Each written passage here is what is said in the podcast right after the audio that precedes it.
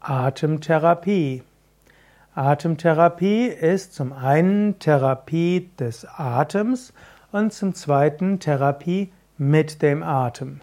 Wir können also zwei Arten von Atemtherapie unterscheiden.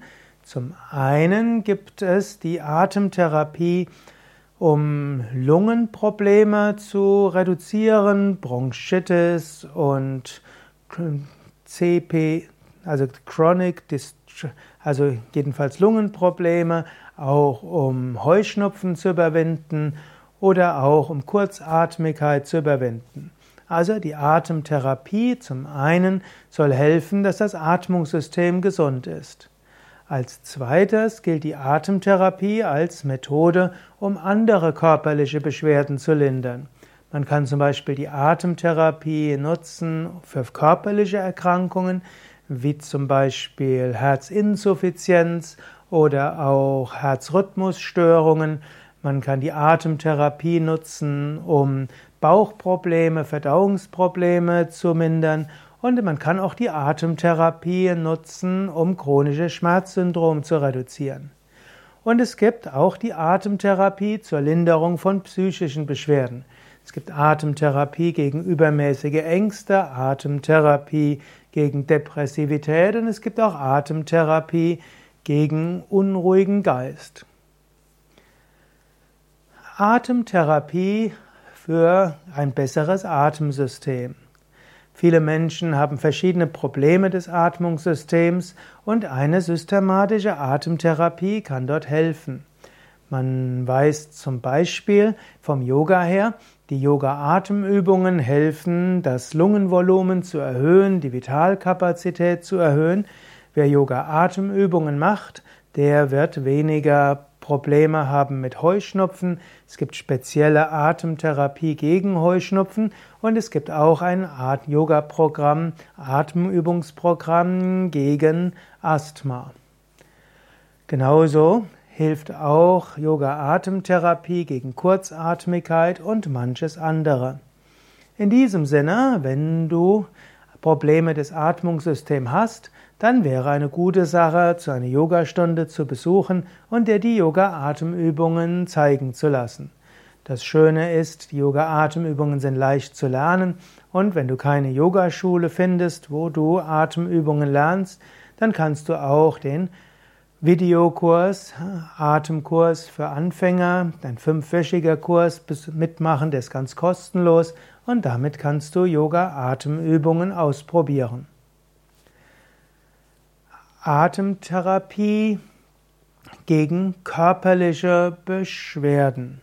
Atemtherapie, Yoga-Atemtherapie kann auch hilfreich sein bei anderen körperlichen Beschwerden. Zum Beispiel weiß man, dass Menschen, die chronische Schmerzen haben, durch Yoga-Atemübungen diese loswerden können. Die Yoga-Atemtherapie hilft, dass du von Schmerzen weniger befallen wirst. Es gibt sogar spezielle Übungen wie Shitali, Siddhkari und Murcha, die gegen den Schmerz sofort wirken und auch die tiefe Bauchatmung hilft und allgemein helfen die Yoga-Atemübungen eben als Bestandteil der Atemtherapie, helfen, dass das Prana, die Lebensenergie ruhig wird und dass du mehr in der Lage bist, die Energie dorthin zu richten, wo du sie hinrichten willst. Es gibt einige empirische Studien, die zeigen, dass chronische Schmerzpatienten mit Yoga-Atemtherapie sehr viel weniger Schmerzen spüren. Atemtherapie gegen Herzprobleme. Wer verschiedene Herzbeschwerden hat, insbesondere äh, chronische Herzinsuffizienz oder auch Herzrhythmusstörungen, profitiert sehr von der Yoga-Atemtherapie. Der bewusste Atem führt auch dazu, dass das Herz-Kreislauf-System besser funktioniert. Und ein Mensch, der in der Lage ist, mit seinem Atem bewusst zu arbeiten, der kann damit auch den Herzschlag wieder beruhigen und er kann auch sein, die Ängste, die oft mit Herzrhythmusstörungen verbunden sind, beherrschen lernen. Wenn du also verschiedene Formen von Herzinsuffizienz oder auch Herzrhythmusstörungen hast, dann sind Atemübungen sehr gut. Atemtherapie hilft auch bei Problemen des Magen-Darm-Traktes. Der Darm und der Magen und der ganze Bauchbereich braucht eigentlich die tiefe Atmung. Viele Menschen heutzutage atmen nicht mehr tief mit dem Bauch einen aus und so fehlt den Bauchorganen die Massage, die sie eigentlich zum gesunden Funktionieren brauchen. Hängt auch damit zusammen, dass Menschen heute körperlich weniger aktiv sind. Wenn du systematische Yoga-Atemübungen machst, wie Kapalabhati, vollständiger Yoga-Atmung, Bauchatmung, Wechselatmung, dann ist das auch eine gute Massage für die Bauchorgane und das ist auch hilfreich, zum Beispiel gegen Verstopfung, gegen Reizdarmsyndrom, gegen ja, Magenschleimhautentzündungen und manches andere. Yoga-Atemtherapie bei psychischen Beschwerden. Psyche und Körper hängen eng zusammen. Wenn du psychische Beschwerden hast, hat das einen Einfluss auf den Atem. Angenommen, Menschen haben Angst, dann atmen sie kurz und sie atmen nur mit den Lungenspitzen. Angenommen, Menschen sind ärgerlich, dort ist auch der Bauch verkrampft und sie atmen die Brust. Und angenommen, Menschen fühlen sich wohl und weit, dann atmen sie tief und langsam. Und so kannst du auf, den, auf die Psyche Auswirkungen haben. Du kannst zum Beispiel die tiefe Bauchatmung lernen und das kann dich zentrieren.